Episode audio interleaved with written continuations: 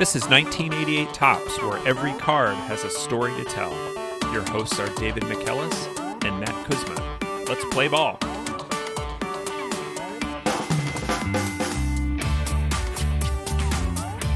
Welcome back to 1988 Topps. David, what's our card for this week? Our card this week is Bruce Sutter, card number 155. Bruce Sutter, pitcher for the Atlanta Braves. Before we get to Bruce Sutter, we do have some follow up about last week's episode on Nick Esasky. When we talked about Nick Esasky, we talked about his struggle with vertigo that prematurely ended his career after a 30 home run season with the Red Sox. Similar to this week's card, signed a big contract with Atlanta that didn't quite pan out for the Braves. In Nick Esasky's case, it was because he suffered from vertigo and was forced into a premature retirement. And a lot of commenters on Facebook were really sympathetic to Nick's plight with vertigo, some expressing their own struggles with vertigo and saying, you know, they didn't really expect that it would be as bad as it was, but that it really knocked him out and and was a debilitating issue for a lot of listeners. Good to hear that people were expressing sympathy for Nick, but also sad to hear so many folks having some struggles with with vertigo. It sounds like a really uh, terrible situation to deal with. There was less sympathy for a certain former player manager of the Cincinnati Reds. a couple of commenters pointed out something that we alluded to in the episode, but we didn't really explicitly state. And that was that Pete Rose thought, you know, Nick Esasky, pretty good hitter, he might be better used in the outfield than at first base. And there was a reason why Pete Rose might think that, and that's because Pete Rose was playing first base at the time and so he mm-hmm. just wrote himself into the lineup and moved Nick Esasky into the outfield. Maybe not necessarily in the best interest of the team to have a 44 year old first baseman who's hitting 264, not really playing in his prime anymore, and moving Nick Esasky into the outfield.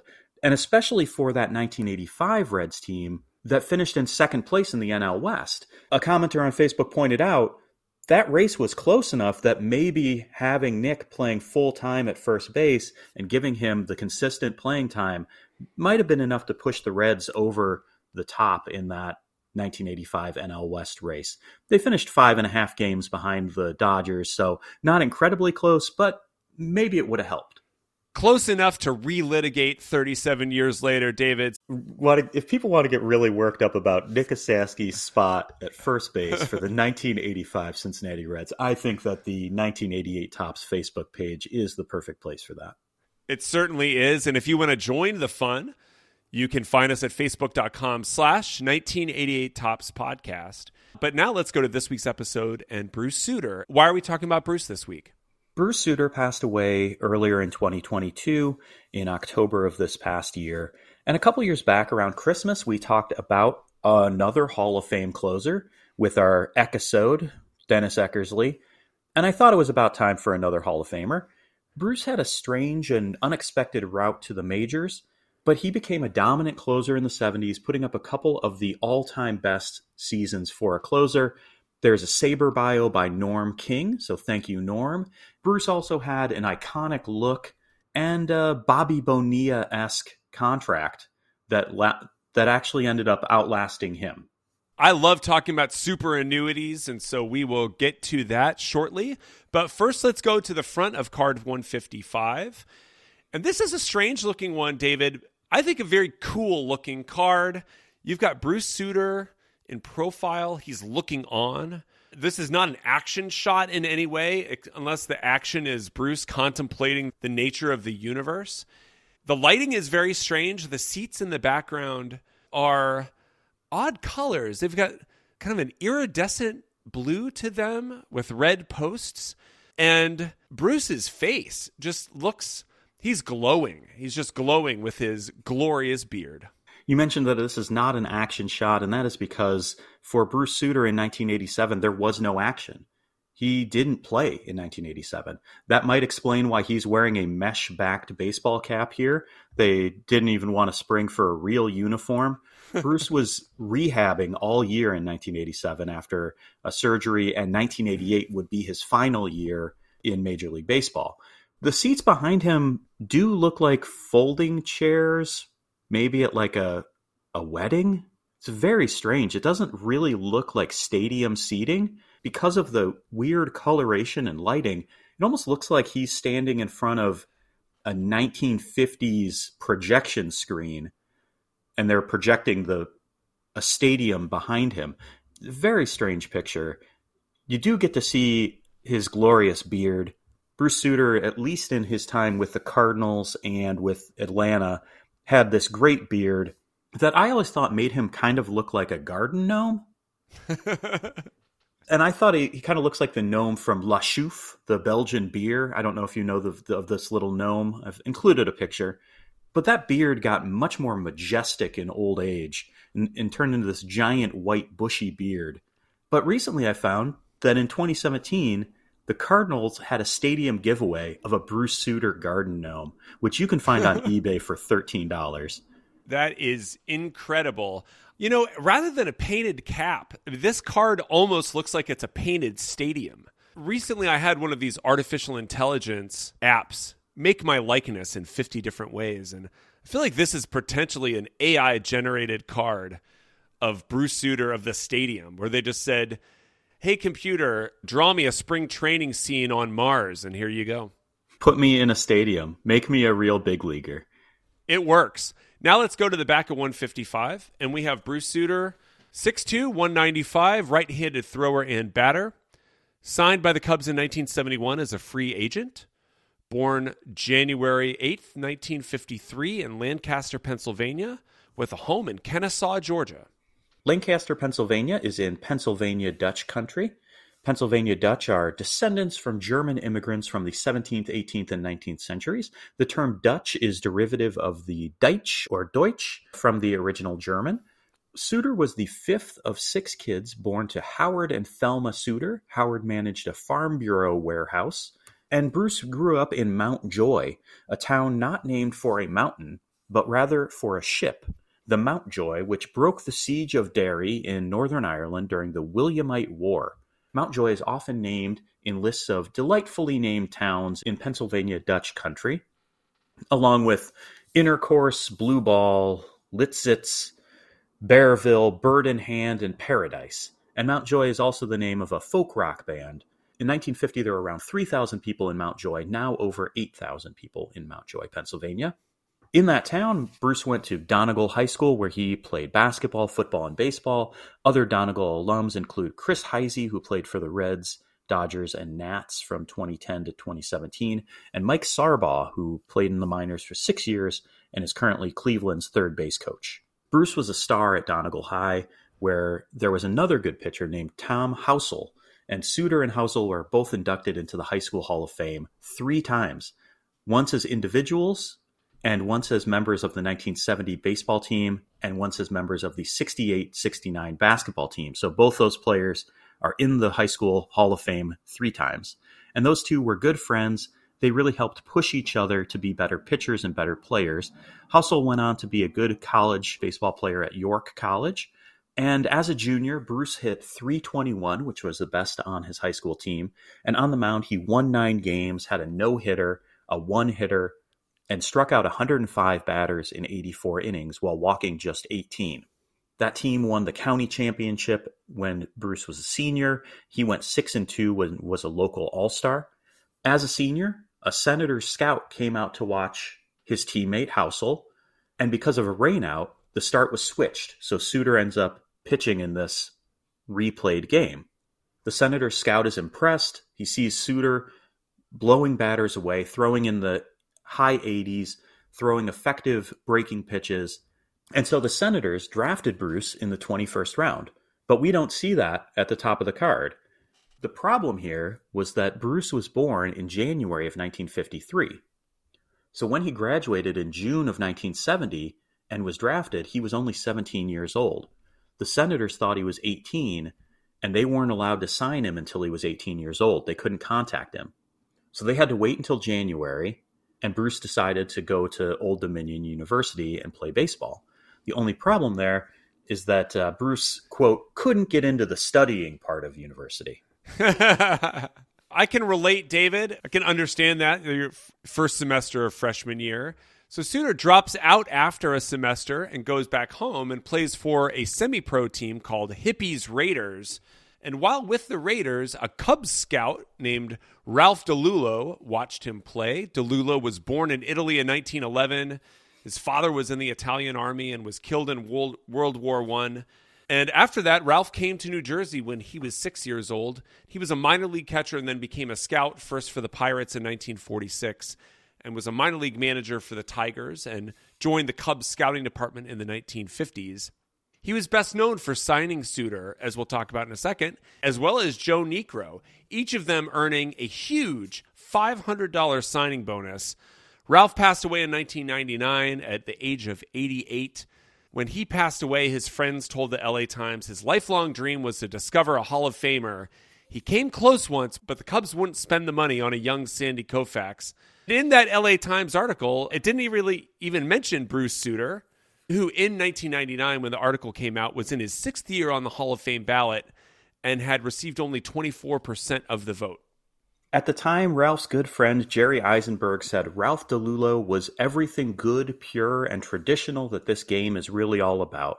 His love of the game he first embraced as an immigrant kid when he could not express the terminology in English, but sure as hell swung the bat in American, was classic. And so Ralph DiLullo never got to see his dream of discovering a Hall of Famer become a reality because he passed away before Bruce was inducted. But he certainly had an eye for talent. He knew players when he saw them. He signed Joe Niekro and Bruce Sutter and was able to really get a good value. And particularly with Bruce, he saw a college dropout semi pro pitcher and got him to sign for 500 bucks. What a deal. Bruce starts out at rookie league. Two games into his career, he got a pinched nerve in his elbow and he went back to Lancaster and got a job in a factory printing cigar boxes. I guess he was afraid to tell the Cubs the severity of his injury, and so he paid for his own elbow surgery. So he's working in a factory to pay off the doctor bill and was worried that the Cubs would release him if they knew the extent of his injury. He showed up in spring 1973 in spring training in Quincy, Illinois, and he can't throw a fastball anymore. According to a Cubs minor league executive, Pat Nugent, Bruce was about 30 minutes away from getting released. He gets called into the office.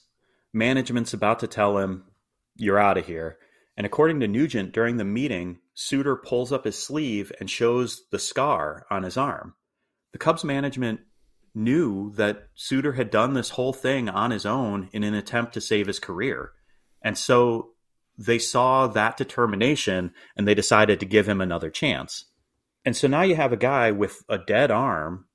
He can't throw a fastball, which what we know about Bruce Sutter from his career is that he didn't really have a fastball. It was all about a split finger pitch. But as a youngster, that was his pitch, a, a, a good fastball. And that year, he ends up having to relearn how to pitch. At Quincy, he went three and three with five saves in 40 games, all out of the bullpen. His ERA was 4.13. Doesn't look like a Hall of Fame career, not numbers that scream future Cy Young winner, but he's learning to get out without a fastball and learning from Fred Martin, his pitching coach, a new pitch that would define his career.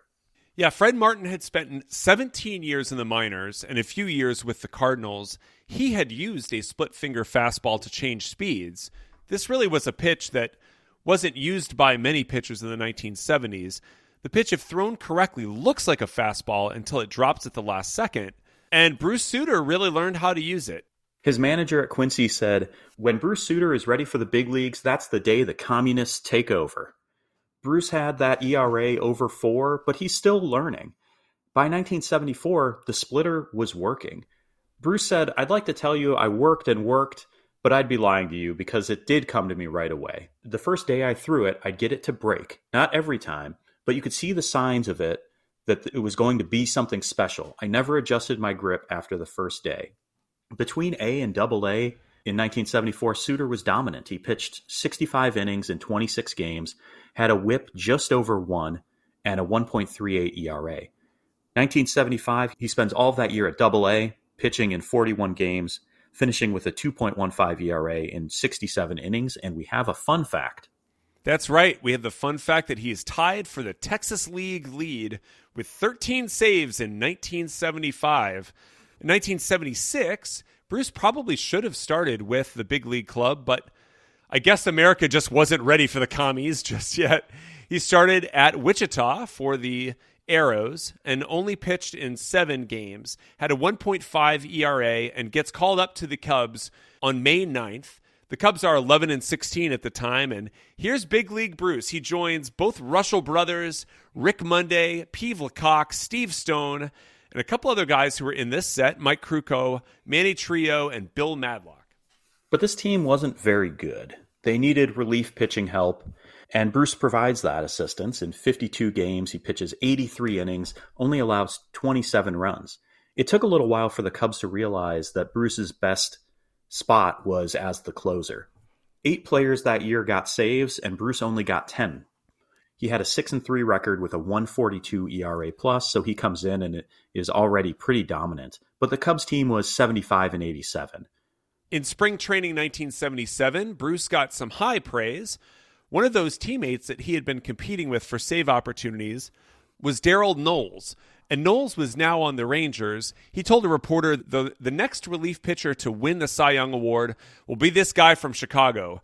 The first reliever to ever win a Cy Young was Mike Marshall in 1974. He pitched in 106 games, which is is ridiculous and probably should be illegal. Yeah, I need to look up how much Mike Marshall got paid, but I'm sure it was not enough. So, was Knowles right that Sutter would be the next in line? Sutter had his best season in 1977, but he finished only sixth in the Cy Young voting. Another relief pitcher won the Cy Young that year in the American League, Sparky Lyle. So, Darold missed it by a little bit, but Bruce would win the Cy Young. He would end up becoming the third relief pitcher. Darold just missed it by a couple years. In 1977, this Cubs team was in contention well into the summer. They were really dependent on Rick Reuschel, who probably should have won the Cy Young. We'll encourage listeners to go back to the Rick Reuschel episode. Rick Big Daddy Reuschel was valued at 9.5 wins above replacement in 1977, going 20 and 10. But the bullpen for this Cubs team had a young Willie Hernandez, who would also be a reliever who won the Cy Young in 1984 and MVP. But Bruce had a great season. Through August 1st, he was 5 and 1 with 24 saves and a 1.06 ERA. He was the National League Pitcher of the Month for May. He was named to the All Star team, but he ended up not pitching due to a shoulder injury. On August 2nd, the Cubs are 62 and 42, two and a half games up on the Phillies. And unfortunately for the Cubs and for Bruce, he ended up going on the 21 day disabled list with a, with a shoulder strain. He comes back August 23rd. The Cubs are eight and a half games back in third place. Bruce wasn't quite as dominant. He gave up some runs, blew a couple saves, but he ended the season, you know, with a sky high 1.34 ERA. he gave up 21 runs in 107 innings and saved 31 games with a whip of .857 on the year, his ERA plus was 328. So he was three times better than the average pitcher. This is the second best among pitchers with 100 innings or more ever. The only season better was Slim Jones in the Negro Leagues in 1934 for the Philadelphia Stars. Slim Jones passed away sadly at the age of 25. And in a 1976 interview, Satchel Paige named Slim Jones as one of the three best pitchers he had ever seen, along with Bob Feller and Dizzy Dean. I added that note in there because a lot of times I think it is just easier to limit our stat searches to AL and NL. But I think that it actually tells us a more complete story by talking about a guy named Slim Jones who had this ridiculous season. And it was really the only outstanding season he had due to injuries and alcoholism that ended up sadly ending his life very, very young. I know that sometimes it makes it a little bit more confusing when we adding in the Negro League stats, but in this case, it it kind of helps to tell the story of baseball and helps to tell a, a little bit about how great Bruce Sutter was this year. He's valued at 6.5 wins above replacement, outstanding for a reliever. That's the fourth best season for a pitcher with zero starts after Goose Gossage, John Hiller, and Mark Eichhorn. So he did not win the Cy Young that year either. But this was a remarkable season for a guy who just four years prior was paying for his own surgery. 1978, the Cubs are in contention again, holding first place into late June. So Bruce was again named to the All Star team, but this time was able to pitch. And we have a clip from that All Star game. We've got Keith Jackson, Howard Cosell, and Don Drysdale on the call. Right now we go to the eighth inning of play, and Keith, take it away. Jack Clark is in right field on the San Francisco Giants. Fine young player who's meant so much to them this year. But we're looking right now at Bruce Sutter as he's pitching to George Brett. And he has him at one and two with that funny split-fingered pitch that he fancies and does so well with. When you get a pitch from him above the knees, it's a victory. Brett beats it on the ground foul. You get some great camera shots here from our guys on that center field camera to watch that ball go down that Sutter's throwing. The pitch just before the last one here that Brett fouled off. That thing really, the bottom fell out of that thing. It was unbelievable. Bruce didn't have his trademark beard at this point. He did have his split finger pitch working very well. He faces George Brett, Jim Rice, and Dwight Evans. He ends up fooling Brett with a splitter, getting him to ground out. He then struck out Jim Rice and Dwight Evans. He even fooled Bob Boone, his own catcher, on the Rice strikeout. He ends up getting two outs in the ninth and earns a win in that All Star game. But after the All Star break, Bruce fell into a slump. From August 7th through the end of the season, he had a 6.83 ERA in 18 appearances. He denied that he was overworked, but the Cubs did bring in his old coach, Fred Martin, to help him out. And Martin said, There's nothing wrong with him physically that a little rest wouldn't cure. We just need a few complete games from our starters. Again, showing the difference between 1978 and now. The Cubs also fell off.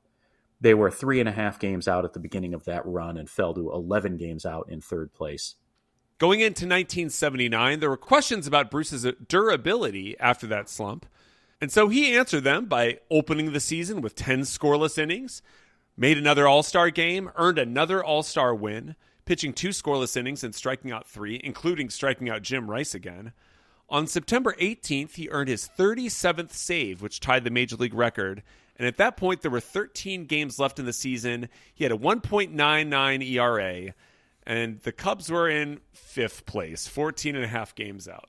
So there were a few chances for Bruce to set the record and hold it himself. Unfortunately, he blew saves in his next three games, giving up four of his season total 25 runs in those last three games. But he still ended up with a pretty outstanding line 37 saves, 2.22 ERA, a 188 ERA plus, and a, a whip under 1, 0.977. And that was the 20th best wins above replacement season for a pitcher with zero starts, 4.9 wins above replacement. And going back to that Knowles statement, while he wasn't right about Bruce being the next, he was right that he would win a Cy Young. Bruce received 10 first place votes. He edged out Joe Niekro for the 1979 Cy Young and became the third relief pitcher to win the award. I looked into how this happened because it was a really good season for Bruce, but if you look at the line, it's not a 50 save season. It's 37 saves. Yeah, that was a record, and it was a really good season. But this also falls into that Steve Bedrosian category where you have voters who don't see a single totally dominant pitcher, so they split votes among a bunch of other pitchers. And in that year, it looks like Joe Niekro and J.R. Richard split votes that would have put either of them over the top. Bruce himself said, I was shocked. I really thought Joe Niekro would get it. I think we talked about this in the Dennis Eckersley episode, whether or not a relief pitcher should be the Cy Young Award winner, and I think we talked about it in the Steve Bedrosian episode. In this case, I think it was okay. Bruce threw a lot of innings, and he was really dominant. And the starters that year, you know, you have a couple 20 game winners, but nobody who's incredibly dominant. In fact, Phil Niekro had the highest wins above replacement, 7.4, but he went 21 and 20. I don't think a lot of writers were going to give a 20 loss pitcher the Cy Young Award, even if he threw 342 innings like Phil Niekro did. So Bruce had a great season. He was fourth in pitching war, which is really great for a reliever, behind only Niekro, Rick Reuschel, who got no Cy Young votes, and J.R. Richard. He tied the saves record. 12 of his saves were, were two innings or more. So it was a really good season and it came at a really good time for Bruce as well. Yeah, it came in an arbitration year for Bruce. It led to a record judgment for him. He won $700,000 in arbitration. The team had offered $350,000 for his next contract. Bruce wanted a long term contract and threatened to not show up for camp. But in the end, he did show up. And what he found was a media environment that was very unhappy with that. And the more things change, the more they stay the same, David. Sports writers who were incensed at this overpriced athlete, even in an era of $1.30 gasoline, $1.98 for a gallon of milk, and $36 for a gallon of Jack Daniels, paying a baseball pitcher $2,310.23 per out seems a little steep, wrote Richard Kuchner of the Baltimore News American. What incredible economic analysis there. I don't know what the going rate for a gallon of Jack Daniels is. If you're buying by the gallon, you call him John. Bill Lyon from the Philadelphia Inquirer also saying, quote, no athlete is worth that kind of money in any sport. Our values have become totally warped. It's this is crazy. I mean, it's it's it's always happened. It always will happen. For some reason, sports writers and I and I know because I was one, always putting themselves in the place where they can imagine themselves being the player and thinking, "Gosh, how could they make all that money? All they do is play baseball." And never thinking about how much money the owners make because they can never conceive of what it would take to run a baseball team.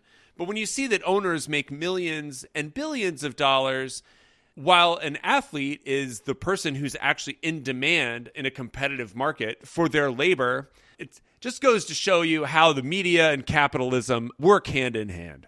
And I think in this case, with a relief pitcher, it's very difficult to figure out the true value of a guy who pitches one or two innings. And we'll talk about that when we get to the Hall of Fame and whether relief pitchers are over or underrepresented in the Hall of Fame, and that goes back to the sports writers as well. But in this case, the writers give him a Cy Young Award, and then some other writers say, You're overpaid. Uh, un- unfortunately for Bruce, even though he got that big contract, the next year the Cubs lost 98 games.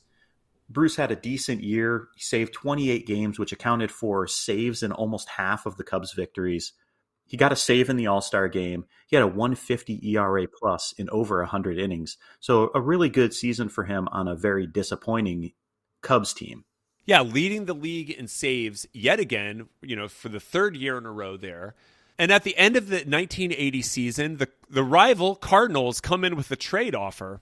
They sent rookie outfielder Leon Durham and third baseman Ken Zamboni Reitz, who was coming off an all star season and a player to be named later to the Cubs for Bruce Sutter. And this is quite an interesting trade. I mean, the, Car- the Cardinals both got a closer and took away the star from their rival team. Sutter had more saves than the entire Cards' whole staff in 1980, and five of his 28 saves came against the Cardinals. So it's a really good way to improve your p- position in the division is take away your team's best reliever. And the Cubs got a decent player in Leon Durham, and they thought Ken Reitz might be a replacement for Ron Santo, but uh, unfortunately, he only played 82 games for the Cubs. Reitz passed away in 2021. Durham had a solid bat, helped the Cubs to that 1984 NLCS, but then had that key error in Game 5. Sutter was really good in 1981, leading the National League again with 25 saves, finishing fifth in Cy Young balloting in the strike shortened season. And the Cardinals got unlucky. They had the best overall record in the NL East, but finished second in both halves of the season. In fact, in the second half of the season, they finished a half game behind Montreal, but because they played one fewer game, they didn't have a chance to make up that game and potentially tie Montreal and make it to the playoffs. Something similar happened to the Reds in the first half of the season. So in both divisions, you have the team with the best overall record for the entire season not making the playoffs. Disappointing, but Bruce got another save in an All Star game, this time in the bottom of the ninth, up one. The American League hadn't won an All Star game since 1971, and the crowd is mad. Matt, can you imagine the crowd at an All Star game getting so angry? They were so angry that the American League ran out of players. So Dave Stieb is batting, and we have what? a video here. Stieb is he's wearing a batting helmet, but it it's a Mariners batting helmet. Dave Stieb, famously of the Toronto Blue Jays. And Sutter strikes out Dave Stieb. He then makes Dave Winfield fall down with a split finger pitch before Winfield lines out to end the game. So another good end to an all star game for Bruce Sutter. But back to the Cardinals, 1982 was a much better year for them. They were in a close pennant race all year, and Sutter had again led the National League with 36 saves. That made four years in a row leading the league. He had a shaky first half with an ERA over six in June and a pulled groin muscle that kept him from his sixth straight All Star appearance. But in the second half of the season, he was strong with a 1.43 ERA in 33 games and a 0.87 ERA in August with only two runs given up in 14 games. That helps the Cardinals win the National League East by three games over the Phillies. And 1982 was Bruce's first and only playoff baseball, and he made the most of it. In the NLCS against Atlanta, Bruce came in down 3 to 2 in game 2. St. Louis comes back to tie the game and win it in the bottom of the ninth with Bruce on deck. He was next up to bat, and the Atlanta coach could have really tested Whitey Herzog here by walking Ken Oberkfell to get to Bruce Sutter. Herzog would have had to take Sutter out of the game for a pinch hitter, but instead Oberkfell is able to end the game on a walk-off, so Bruce ends up getting the win and doesn't have to go to the plate.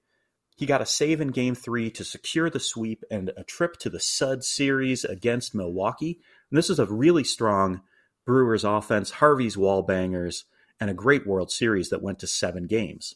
In the series, Bruce pitched four games. He had two scoreless innings in game two to get a win.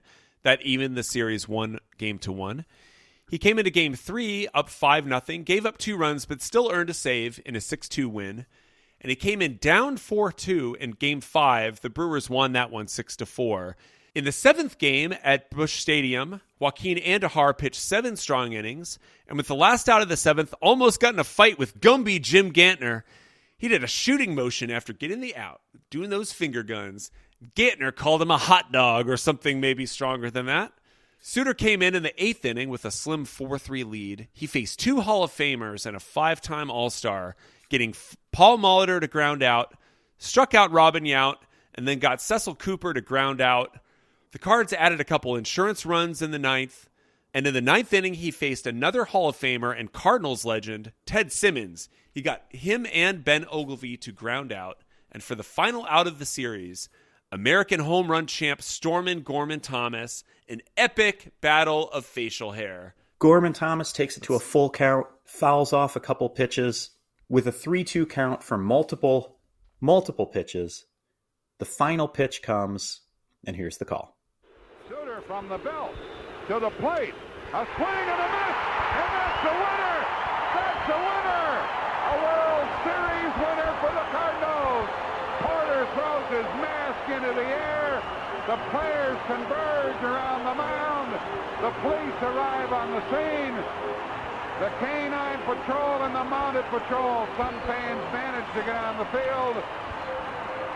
But they needn't do that, and they won't be out there very long. The Cardinals have won the game six to three. According to Jim Kaat, the irony of that last pitch is that Sutter struck out Gorman Thomas for the last out of the World Series on a high fastball that was 84 miles per hour. He had used up his splitters, getting Gorman Thomas to foul off a bunch of pitches, but Sutter was able to to get Gorman Thomas with a high fastball, ends the game, wins the World Series. Darrell Porter runs to the mound, jumps into Sutter's arms. Sutter said after the game, Darrell and I just rolled around on the bottom of the pile together. I'll be okay. I've got four months to heal. There's madness as 30,000 of Nellie's closest friends come running onto the field. Madness in St. Louis. Really great scenes there at the end of that game. A huge World Series for Sutter and for the city of St. Louis in 1983, maybe he needed more than a few months to heal because Sutter fell off. He only had seven saves at the All Star break and didn't make the All Star team, even though Whitey Herzog was picking the team. He had an okay ERA the first half, 2.93, but his second half went up to over five. He had more save opportunities, but let up more runs. After an overall disappointing year, Bruce said he was throwing his splitter too hard and that if it went over 80 miles an hour, it didn't break as much. This was the first time in his career he had an ERA plus under 100. It was an 86, rough year. 1984, the Cardinals brought in Mike Roarke to be their pitching coach. He had been Sutter's coach in Chicago, and this really helped the pitching staff, particularly Bruce. In 71 appearances, he was dominant, a 1.54 ERA. He tied Dan Quisenberry's league record 45 saves that year with a 2.27 ERA plus, which is outstanding. Made the All Star team for the sixth time, but didn't feature in the game. Overall, for the season, had a 4.5 WAR, the 34th best season for a reliever, close to his Cy Young season. And yet again, the timing of his great season was fortuitous. This is his free agent year, and he got a big contract. $4.8 million over six years doesn't sound so big. That's not much more than his $700,000 a year that he was making. But while we talk about Bobby Bonilla Day every year, Bruce or Bruce's agent should have their own day. This contract also had $4.8 million in deferred cash payments that would pay 13% interest over a 36 year period from the end of the contract. So the contract expires in 1990. Sutter starts receiving an annual stipend of $1.3 million a year for 36 years. So the total value of that is almost $50 million. And at the time, that was unheard of amounts of money. Now we're looking at 13 year, $300 million contracts. But Bruce was being paid up until he passed away. And I think that his family will still receive money beyond Bruce's death. So the contract ended up outliving Bruce Sutter. What a legacy, a superannuity of epic proportions never heard of a 36 year payout that's a longer payout than you might get from the lottery. I mean, that's, that's yeah. pretty amazing. How did it go in Atlanta? Not great. He started okay.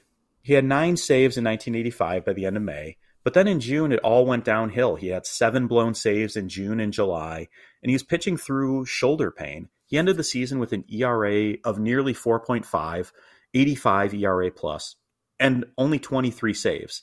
He has surgery in the offseason for a pinched nerve. 1986 he returns, but he's just not the same pitcher. He only appeared in 16 games and loses the closer role. And he ends up on the DL on June 1st, and he stays there all the way through the 1987 season, which explains the weird hat on this card. He had an atrophied muscle in his rotator cuff, and he sat out the whole year to try to strengthen the muscles around that atrophied muscle.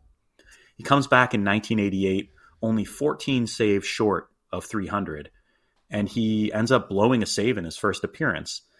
He had some okay runs where he looked like the same pitcher of old, picks up some saves, lowers his ERA to under two by June, but then was really inconsistent after that. In September of 1988, he got a couple save opportunities, getting number 299 against the Dodgers. And on September 9th, he got a chance with a 5 4 lead in the 11th inning against the Padres. He got Tim Flannery and Dickie Thon out and finally struck out future Hall of Famer Roberto Alomar to get save number 300.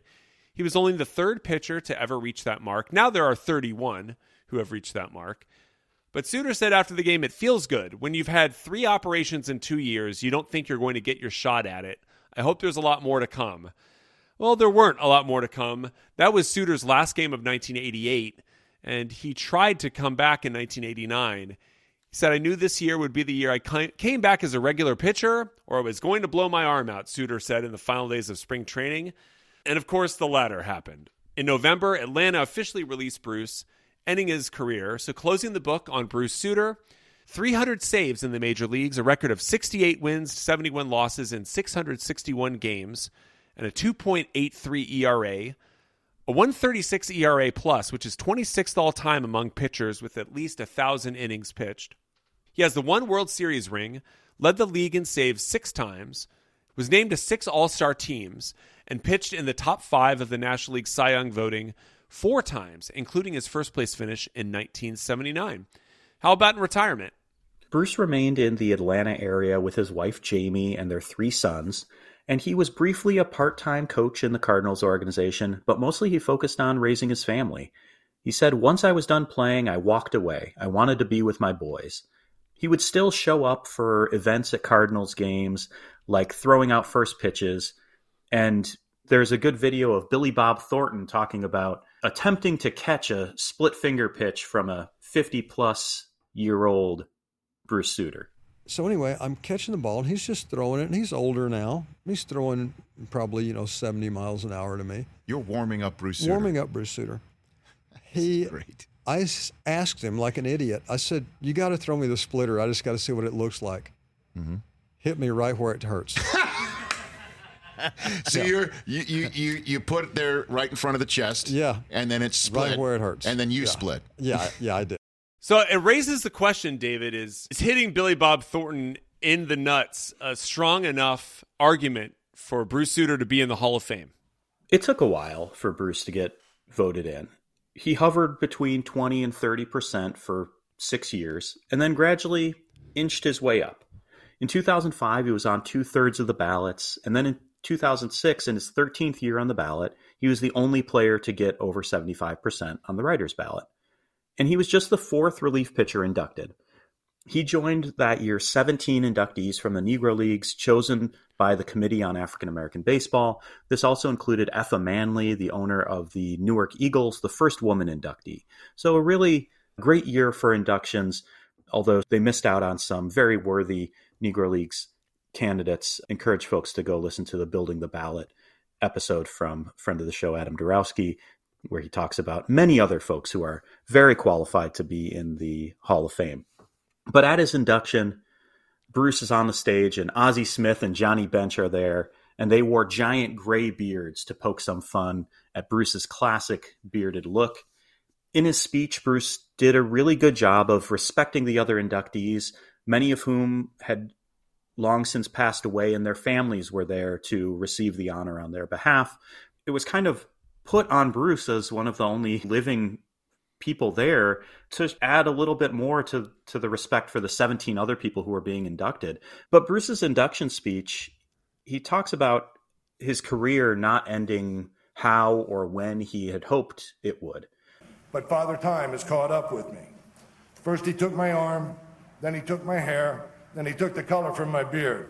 But he cannot take the great friendships and memories I have from being a baseball player. It's just a very thoughtful and sweet speech about Bruce Sutter, a guy who loved baseball, loved his teammates, loved his team, and loved the fans. We've asked this question several times, David, through the series. You know, do closers belong in the Hall of Fame? Does he belong in the Hall of Fame? Would we still make the decisions now for pitchers of this era? 300 saves meant so much more in the 70s and 80s. That was the number. Bruce was the third guy to get there and he's been pushed way down the list because he just got to 300 and just barely. But the role of the closer changed. We talked about it with Dennis Eckersley from a multiple inning stopper closer role to the single inning shutdown man pitch every other day. And a stat that's really telling about Bruce's career in the role of the closer Rollie Fingers had 135 saves in which he pitched two innings or more. Sutter had 130. Goose Gossage had 125. Trevor Hoffman, inducted in the Hall of Fame in 2018, had seven two inning plus saves in his entire career. Seven. It's a totally different role. I'm not offended by Bruce Sutter's inclusion in the Hall of Fame. I think that there are folks who maybe don't think that he is deserving. But I also think there has to be some kind of opportunity to put the best closers in the game in the Hall of Fame. It tells the story of the game and it tells the story of the changing role of the pitcher. And as we move away from nine inning starters, there are so many more relief pitchers and so many more pitchers in the game. They take up a, just a larger percentage of the players in the game. And they're often, with closers particularly, some of the best personalities in baseball. We've loved Dennis Eckersley, Dan Quisenberry, and now Bruce Sutter, another guy, just an iconic look and an iconic player. And according to Jay Jaffe's reliever Jaws rankings, which incorporate wins above replacement, win probability added, Sutter is the 23rd ranked reliever. He's right above Kent Tekulve, just below Dan Quisenberry and Tom Henke, guys that maybe we would like to see in the Hall of Fame because we think they have interesting stories and are iconic closers from our set. But like I said, the role of the reliever has changed so much that it's really hard to quantify that value and what value they hold and what value they could hold when you're limited to one or two innings. Sutter also had fame, and that's a part of the Hall of Fame discussion. He hit that magic 300 number when it meant something, and he was the guy, the closer in Major League Baseball. And All Star games don't mean that much, but he had wins and saves in four or five straight All Star games, and he was the guy on the biggest stage. He won a Cy Young Award, and he had that memorable look, the hair flowing under his cap. He excelled in those premier competitions, closed out a World Series, and he also just had that pitch. He's remembered for the split finger pitch. Johnny Bench, no greater authority on hitting, said never never saw a ball explode like his. I bunted. I couldn't hit what he was throwing, so I figured maybe I could bunt it.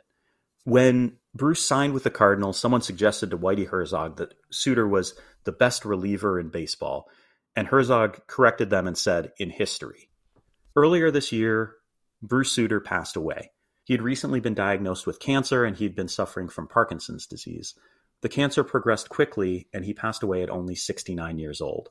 Bruce had said, Every player wants to be remembered, whether it's for a pitch or a play or a season.